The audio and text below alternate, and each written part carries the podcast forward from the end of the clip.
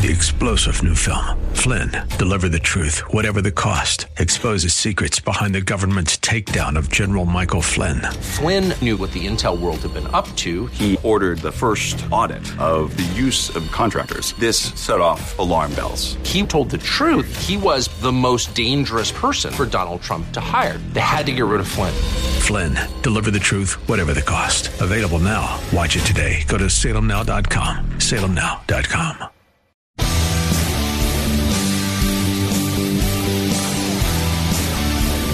looking for truth from God's Word that you can understand and apply to your life?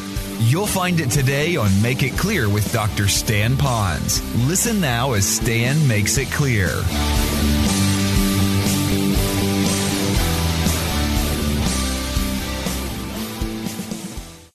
When I began preparing for this message, which was really weeks and weeks ago, I decided to take the last month and during my prayer time to really pray through each one of these so that it would become a more living reality in my own life.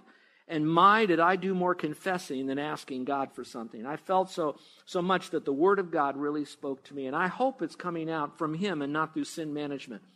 But if I could, I'd like to leave these with you and at least pick one out of this list. The more you pick, the better you're going to smell, like that bouquet of roses. So see which ones that you need to work on the most yourself. So let's go to number one. Love must be authentic.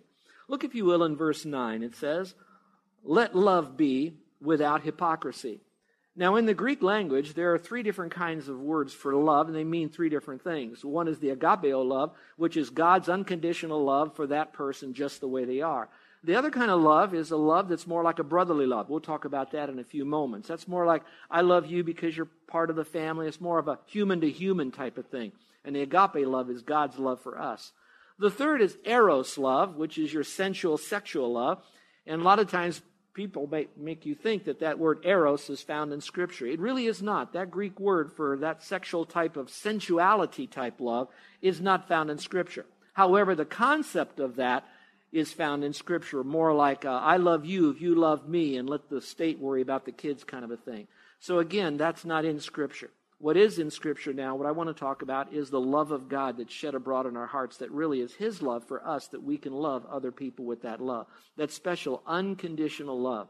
In our culture here, we would use the word aloha. Would you say that with me? Aloha. You probably know that that last letter, the last couple letters, ha, when they would say it, they would face off to each other when they were really giving their alohas. Yeah, they do the hugs and that kind of stuff, but they would really be breathing into that person. Aloha.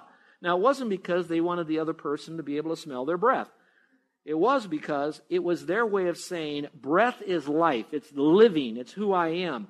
And what I want to do is I want to take my life and unite it to your life, and I want to breathe life into you. So when I say aloha, I'm saying, I love you and I want to add value to your life. I want to express my love to you. And together we're going to come in this love relationship of adding that to each other. Now, that being the case, when I say in Scripture this love here, think about it that way because we've so much misused the word love that we forget that the good that it can actually do. We all like to feel loved, maybe the emotional kind. We'd like to know that people love us and are loyal to us. But if you would think in terms of breathing life, so what I'd like you to do is think about the people in your family for a moment. Which, which one or a couple of them just feel like they are just either unloved, they're depleted, the relationship has gone soft or sour or south or nearly dead. You want to breathe life into them, then you want to love them. But in this verse, it tells us to do it without hypocrisy. Now, most of us know what the word hypocrisy is, but some of us don't understand the severity of it in our own life. Where did the word really come from? It really meant two faced, and I'm really reducing it to a simple explanation. Back, if you remember, in the days of thespians, I want to say that carefully and clearly so you understand. Thespians, they have symbols for the thespian societies. It would be a mask that had a smile on it and a mask that would have a sad face on it. And those masks represented what kind of a play you'd be really watching, or during the play, what kind of emotion was expressing. So the actor or actress would hold up the mask if it was to be a comedy with the smiley face. If it was a drama or something very similar, they would have the sad face. And they did that is because it didn't matter what face the actor or actress had behind the mask. They just wanted the audience to see what the mask was so they would know if they should laugh or boo or whatever else they might do. Now that's how we got the word hypocrisy. And it kind of fits very well with people today we have really learned how to project ourselves to others in such a way as that we've learned to courteously get along with them. I'm talking about those that are pretty normal, but yet inside we really don't want to be around them. They don't really float our boat. We don't, uh, they bothered us or whatever. So we do the courteous smile, but we really don't agape. We have not really chosen to spend the time to know where in their life in which we need to breathe life into them. You know, if you go to churches today, um, you probably will pick out a church with a certain criteria, and some of that criteria will be is it a friendly church? How's the music? What about the nursery? How the bathrooms? Are they clean? Especially, what's the message like? Does he connect with me? And a lot of other reasons. We find that when people come to our church, we, they fill out a survey when we send them a letter and they send it back. The two biggest things we get is number one, they, I don't understand this, but they love the preaching from the service here. But the second that really speaks to me is when they said the friendliness of our people. And for 10 years, I have um, affirmed you on your friendliness, on our friendliness with people. And we really are that way. If you've been in here for a long time and been on the lanai, you'll never stand alone there without someone coming up and greeting you and engaging a conversation with you.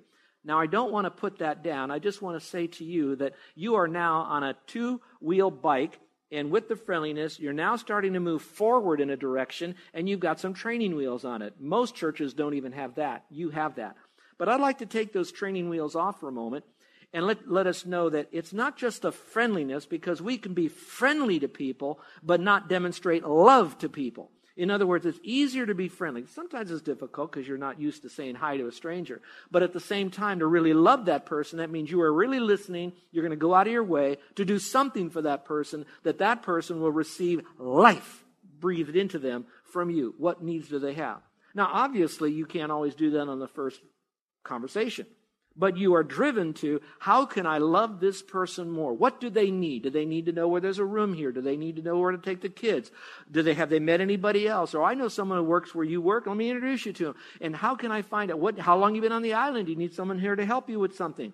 Now we move from the friendly stage, the training wheels are off, and we're breathing life into them because it's authentic love that we're giving to them. So that's what it says. Let your love be without hypocrisy, implying this that our love can be with hypocrisy. And so now we're going to have love without hypocrisy. Well, let's look at the next rose in our bouquet of beautiful roses of loving someone else. And that would be to love must be selective. Love must be selective. You see, you have to put a governor on your love and what you do and how you do what you do. And God does give us a governor. And He gives us that governor by telling us to abhor that which is evil and cling to what is good. Now, as I looked at that phrase, in order to abhor what is evil, you have to be selective and know what evil is. If you're going to cling to that which is good, then you have to have discernment to know what is good. So let's just come to the very center here and look at the word cling there. You might want to circle that. I decided that the word cling, that's a neat word. Well, how, how could I really describe it? No better way I could do it than to go back to the original language that says that word cling comes from a word that we would get our word glue from or bond with. And so I need to glue or be glued to that which is good. I need to bond to that which is good, but I need to abhor that which is evil. Well, we hardly use the word abhor today. In fact, I even find some Christians, they hardly even blush at evil any longer. And I'm not putting anyone down, I'm just letting you know that sometimes we have so desensitized ourselves from that which is evil that we rarely even blush. We kind of say, okay, I'll just kind of, I'll endure it for a moment because I want to get on with the other stuff instead of really saying, I really abhor what that is. I can imagine there are times when those uh, men and women were cleaning out Kaka'ako to try to prepare the place there for more of the general public to use. And they had to come across certain things that were in there that I could only imagine, not, not only so much evil, but just things that would bring them sickness and disease to their own lives that they would touch that was left behind. And I think that those men and women that were in there to clean that stuff up, or maybe some of those that even had to live amongst that, that didn't have the help yet to get out of all of that, how terrible that must have been to be around so much of that. And that's just sanitation. And let's talk about that. Sanitation can be washed off, but evil goes real deep. It goes into our thought patterns, it goes into our heart, it goes into our life and our lips, and it becomes part of our whole life. And the Bible says we need to abhor that which is evil, to get away from it as much as we can, to run from it. Then that word cling to that which is good. I decided to think and go through Scripture to find out what does it mean to think which is good. Probably the best passage would be Philippians chapter 4, verse 8, that talks about whatsoever a good report, whatsoever a virtue. And it goes through the wonderful list. Then at the end it says, and think on these things. If you really look at the word think in the Greek, you're going to see that it means more than just think, uh, kind of cast your memory about. It actually means to cling to that which is good, cling to all of those elements. Um, I don't know that you know this, but one of our deacons' families here had two daughters, and uh, they wanted to go skydiving for their birthday. And so I could only imagine when they saw their daughter get up into the plane with the other skydiver that uh, they were really nervous. They knew that the parachute was strapped to this gal. They knew that this parachutist that was trained in this was strapped to their daughter. But you wonder if the parachute would open, the parachute would stay strapped, and if the guy that she was strapped to to be the actual one to pull the ripcord will stay alive long enough to be able to pull the ripcord and make it safely to the ground. I could only imagine that girl because I know how I would be. I'd be holding on so tightly to this person, I think his eyeballs would pop out because I would have to depend so much on this person here to do that. That's what I think about if we really love people, that we need to set the standard to separate from that which is evil and then to cling to that which is good. Well, that brings us now to a question. How do we do this? How do we make the right choices? Well, here's two suggestions for you. First of all, you need to know what is right, what is good, and what is not. The very best place, the standard that would be the divine one, would be Scripture.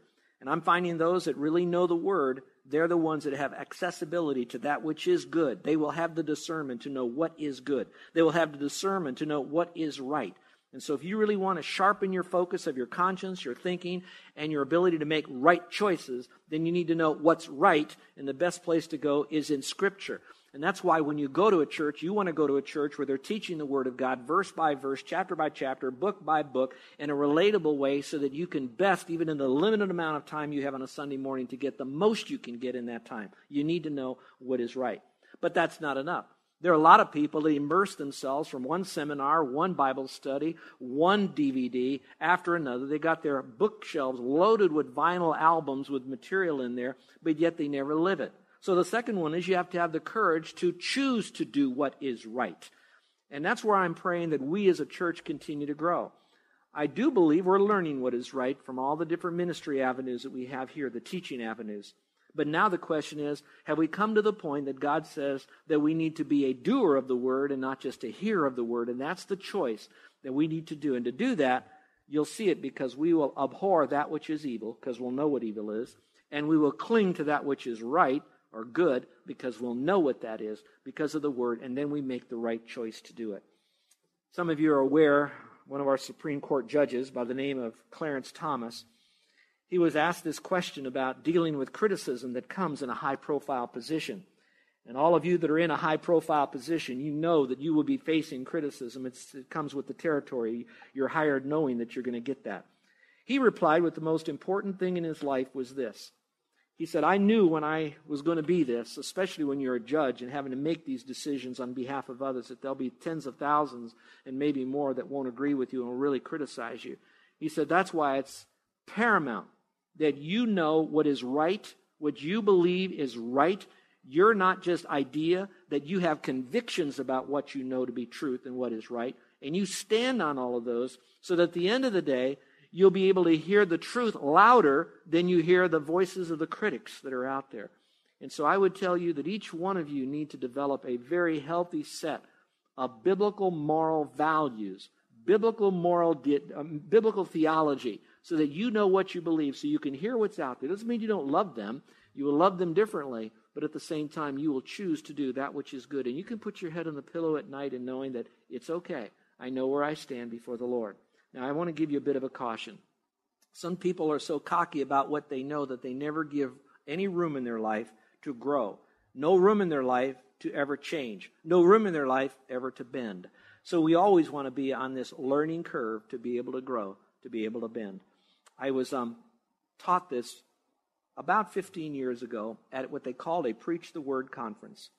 At this particular conference, they had a Q&A uh, with all the guest speakers. And the guest speakers at this particular conference on the same platform, interestingly enough, was John MacArthur, was um, Greg Laurie, was Alistair Begg, was um, uh, Chuck Smith, and uh, Chuck Swindoll. They're all on the platform.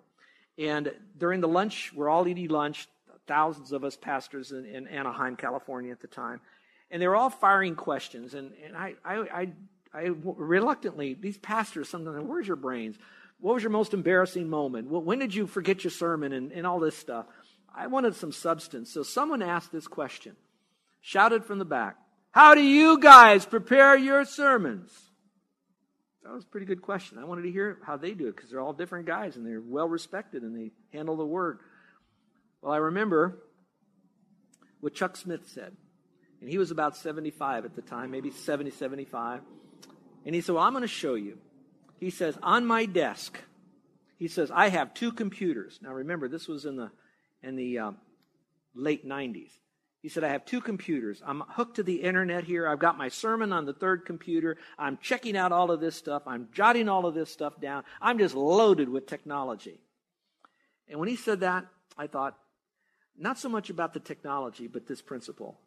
I pray that when I become 70 and 75 and 80, that I am willing to stay on track to continue to learn new things so that I would be more value to the people that are around me or the people with whom I come in contact. I want to continue growing.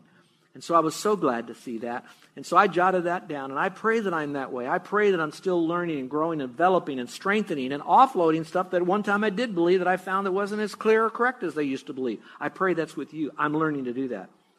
Well, then Chuck Swindoll, he then says, I want you to see how I study my sermons. In fact, I've got my tool right here. And see, he picks up his briefcase and he puts it on his lap and he clicks the little snaps and up comes the the, uh, the briefcase, and I just can't wait to see what kind of a gadget is he using to do his sermon. So he puts it up in front of it. We can't see anything, can't even hardly see his face now as he's looking in here.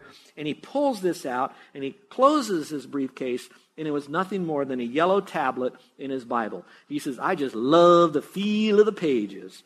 Now, what did that tell me? that tells me that I don't have to run after every new thing that's out there, that I can still rest on that which works for you as long as we're still open and willing to learn in our life. And that's what it's about. If you love people, you're going to hate that which is evil. And what is right, if you love people, you're going to cling to that which is right because you want to help them with what you've been helped with so they can go and grow for the Lord. Let's look at the third one. All right. The third one love must also demonstrate tender affection must demonstrate tender affection. Now, that's man's word here, so let's go back to the Word of God. If you look at the scripture here, it's real interesting. It's just a short little section of verse 10. It says, Be devoted to one another in brotherly love. Well, let's kind of break that down together as a family here, all right? What are we supposed to do? We're supposed to be devoted. Well, if you look at the word devoted, it's, it's a hard word, if, actually, in the original language, to come up with a good, clear definition of it. I think the best contemporized definition of it from all that I could get from the Greek in the past is simply this be loyal. Be loyal to people. You know, that's very interesting, that concept of loyalty. When I hire staff, you know, I can't make a person be loyal. I hope I could earn their respect, and I hope I can earn their loyalty, but that's something you can't legislate. You can't say to someone that you've got to be loyal. That has to come from inside. And God is saying here that we need to dig deep in Christ to be loyal to the next person. So, what are we to do? We're supposed to be loyal. Now, the next question, if you just look at the little passage there, who are we to be loyal to? Circle the phrase one another. That means it doesn't leave anyone out, that we're to be loyal to you. Now, our loyalty to you might be that we'll affirm you when you need to be affirmed. Our loyalty to you might be if you need to be corrected, we will correct you. Our loyalty to you might be that we will pray for you and be silent around you. But whatever it is, we're loyal to you and your spiritual life development. If you don't know Christ, we're still loyal to you. We're going to stay with you, hoping that in time, inch by inch, you're going to step across the line of faith in Christ alone. We are loyal to you, being devoted to one another. And I hope that you would be that. So that means that we're not quickly going to break our commitments, break our promises, break our vows, that we will be loyal to them, good days and bad days. We'll talk about that in a moment. But now here's the reason why. How do I do this? Where? Or what? To be devoted. Who? One another. How? Through brotherly love. That's an interesting word, too, brotherly love. Uh, most of you know that brotherly love basically talks about loving each other as brothers. It's a different Greek word than agape love. It's loving each other as a family would. And if you don't mind, let me just tell you a little bit about our family and show you how it kind of really relates. Not that we've got the greatest family. I think every family struggles and challenges and all of that. But for those of you that don't know this, I have a sister, and my sister is 17 months younger than me. I have a brother. I'm the middle of three siblings, okay? Um, my brother is 16 years older than me. So I want you to know there's a big gap between my brother and me. So I have that weird syndrome. I'm like the two born in the family, but I'm also like the firstborn. So I'm the first two born syndrome. That's deadly. You know what I'm trying to say? And so now I have that going on. My sister lives in San Antonio, Texas. My brother lives in Weston, Florida, which is outside of Fort Lauderdale near the Everglades. They both have different personalities. We all are different from one another. We all like things differently. We all have different sets of um, understandings of politics, even. So we're all different in different ways. But yet there is a unique bond of commitment to one another that goes farther beyond than our politics, what we like on our pizza, to how we value and remember the memories of mom and dad. Because here's what the word brotherly love really boils down to out of the same womb. Now, when I looked at that deeper, out of the same womb, there is a covenantal relationship that I can't even explain when you come out of the same womb. Are you tracking with me? Because I'm going to get real deep here for some of you dealing with adoption for a moment. I think we can speak a little bit more on adoption, Carol and me, because we have adopted. Some people that have adopted kids, um, they seem to connect almost, but not totally. And they wonder, why is that case? I believe that somewhere involved in this is this uniqueness that comes out of the same womb that we cannot explain, a psyche thing that goes on, that there is a closeness there that is not there with an adopted child. That adopted child in time it struggles with their own who am I, why am I here, where am I going, where did I come from, and all of that that we then need to work through. Does that mean that adoption is not good, it's not healthy, you shouldn't do it? Not at all. In fact, if anything, that would probably explain this verse right here that even though we're not out of the same physical womb, that we have those kinds of things that we'll forever have in con, uh, common. We are out of the womb of God. I like to say we're out of the tomb of Jesus Christ. Because it was when Jesus Christ died and rose again and paid our sin debt, and we trusted Christ, it's as if we died with Christ, was buried with Christ, and rose again with, with Christ as a believer in Christ. So, not so much the womb, but the tomb, we've all come out together if you know Christ as Savior.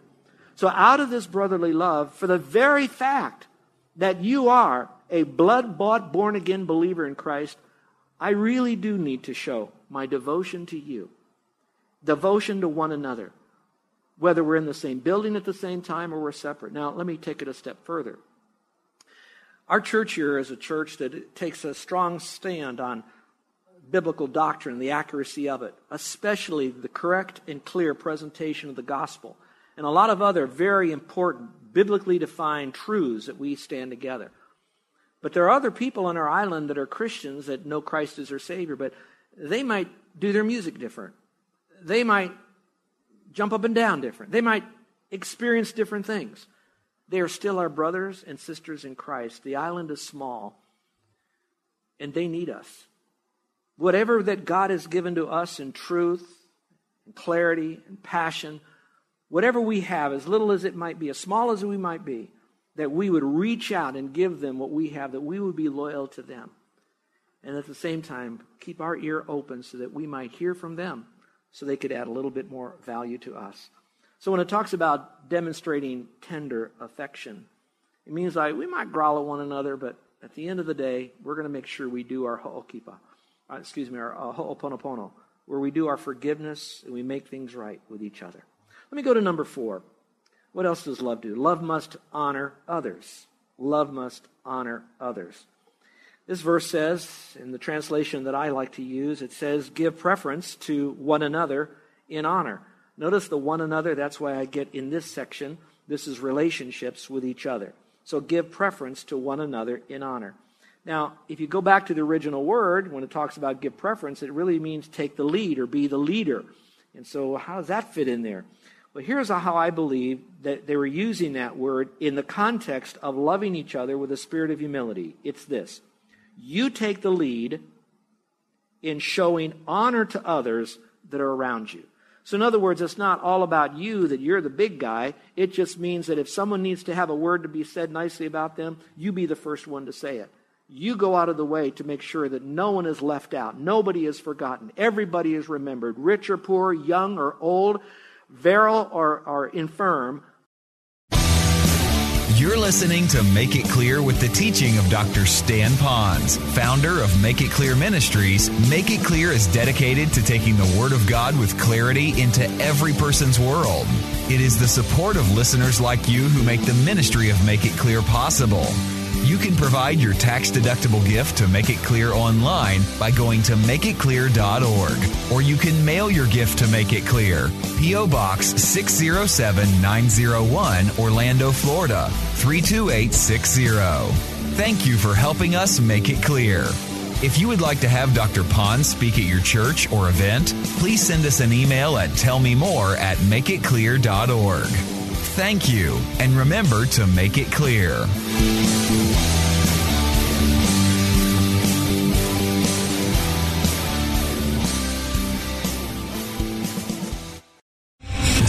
Star general Michael J. Flynn, head of the Pentagon Intelligence Agency, knew all the government's dirty secrets. He was one of the most respected generals in the military. Flynn knew what the intel world had been up to. He understood its funding. He ordered the first audit of the use of contractors. This set off alarm bells.